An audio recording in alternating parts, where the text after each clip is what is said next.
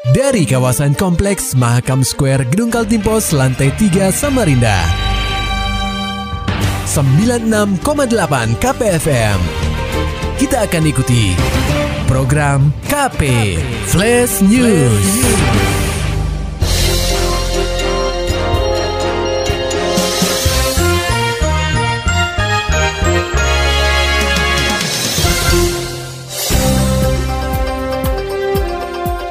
Anda sedang menyimak program KP Flash News bersama saya Agung Pratama.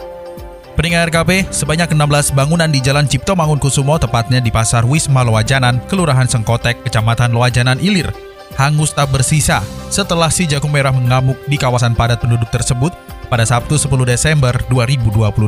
Akibat peristiwa ini, 26 kepala keluarga dengan jumlah 79 jiwa harus kehilangan tempat tinggalnya. Salah satu saksi, Rusmiati, mengatakan saat kejadian dirinya hendak menjemput anaknya dari sekolah.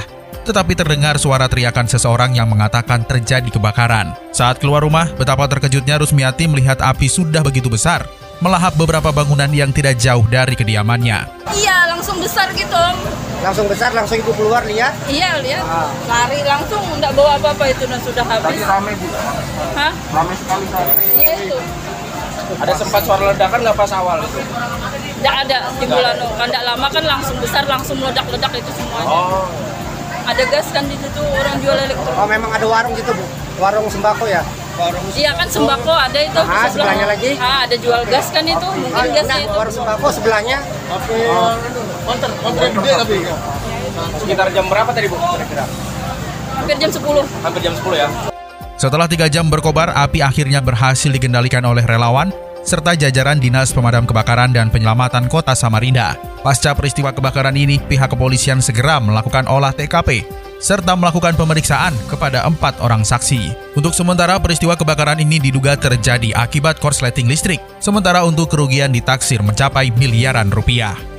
Beralih ke berita selanjutnya, pendengar RKP, Wali Kota Samarinda Andi Harun menindak tempat hiburan malam atau THM berkedok restoran yang berlokasi di Jalan Es Parman, tepatnya di depan rumah jabatan Wali Kota Samarinda pada Sabtu 10 Desember 2022. Saat penindakan orang nomor satu di kota tepian itu mendapati bahwa restoran tersebut kedapatan menjual minuman keras atau miras tanpa izin, padahal berdasarkan klasifikasi buku lapangan usaha Indonesia atau KBLI, kafe tersebut hanya memiliki izin restoran.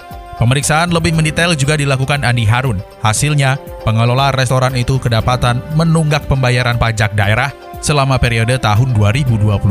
Temuan ini membuat Andi Harun melakukan tindakan tegas dengan meminta pengelola restoran untuk menurunkan atribut bar serta menyita 59 miras ilegal di restoran itu.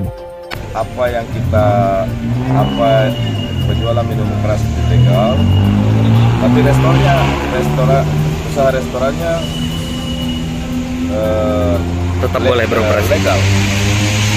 Dan ki- dari hasil pada malam hari ini untuk sementara kita tutup sampai ya mereka selesaikan manajemen menyelesaikan eh, soal hasil pengecekan malam ini. Walau atribut yang menandakan bar harus diturunkan, aktivitas restoran tetap diperkenankan beroperasi sesuai izinnya. Selain itu, Andi Harun juga meminta pengelola agar segera menyelesaikan kewajibannya membayar pajak. Dari dunia olahraga pendengar KP, sukses permalukan PSIS, Borneo FC kembali incar poin penuh hadapi PSS Sleman. Laporan selengkapnya akan disampaikan reporter KPFM Samarinda, Muhammad Nur Fajar. Setelah sukses mempermalukan PSIS Semarang, Borneo FC Samarinda mengincar poin penuh ketika menghadapi PSS Sleman untuk menjaga asa bersaing di papan atas klasmen BRI Liga 1. Pelatih Borneo FC Samarinda, Andre Gaspar menuturkan, semua pemain sudah siap menghadapi PSS Sleman, meski hanya memiliki waktu tiga hari untuk memulihkan kondisi pemain. Menurutnya, tim asuhannya tidak memiliki banyak waktu untuk berlatih, sehingga para pemain harus bisa memanfaatkan waktu recovery yang ada untuk beristirahat. Meski demikian, Borneo FC sudah bisa diperkuat oleh mesin gol mereka, Mateus Pato, dalam laga melawan PSS Sleman. Andre Gaspar menyebut penyerang asal Brazil tersebut sudah siap tampil, namun pihaknya akan terus memantau kondisi Pato untuk melihat apakah Pato sudah pulih 100% atau masih perlu istirahat. Pato já tá bem já, a recuperação dele foi, foi né, uma surpresa pra gente, né? É, se recuperou muito bem. É, a gente não sabe ainda, né? A gente vai fazer testes ainda, mas provavelmente deva estar em campo sim. Ya, kondisi Pat sekarang udah siap, ya. Dia ada recovery bagus, dia ada kecepatan sembuh, ya. dia udah siap untuk main, tapi sekarang dia lihat situasi. Ya, hari ini kita masih ada eh, OT, ya. Dan latihan OT dia mau cek situasi eh, dia dan eh, nanti dia mau bikin desisi untuk uh, tentang situasi Pato. Pertandingan antara Borneo FC Samarinda dan PSS Sleman sendiri akan berlangsung di Stadion Jatidiri Semarang pada Senin 12 Desember 2022. Sayangnya dalam pertandingan ini, Borneo FC Samarinda harus kehilangan kapten tim, Diego Michels, yang mendapat sanksi dari Komdis PSSI sebanyak 8 laga karena berselisih dengan pemain Persija Jakarta, Michael Kremenchik. KPFM Samarinda, Muhammad Nur Fajar melaporkan. Muhammad Nur Fajar, KPFM Samarinda. Serta dapatkan berita-berita selengkapnya di www.968kpfm.co.id.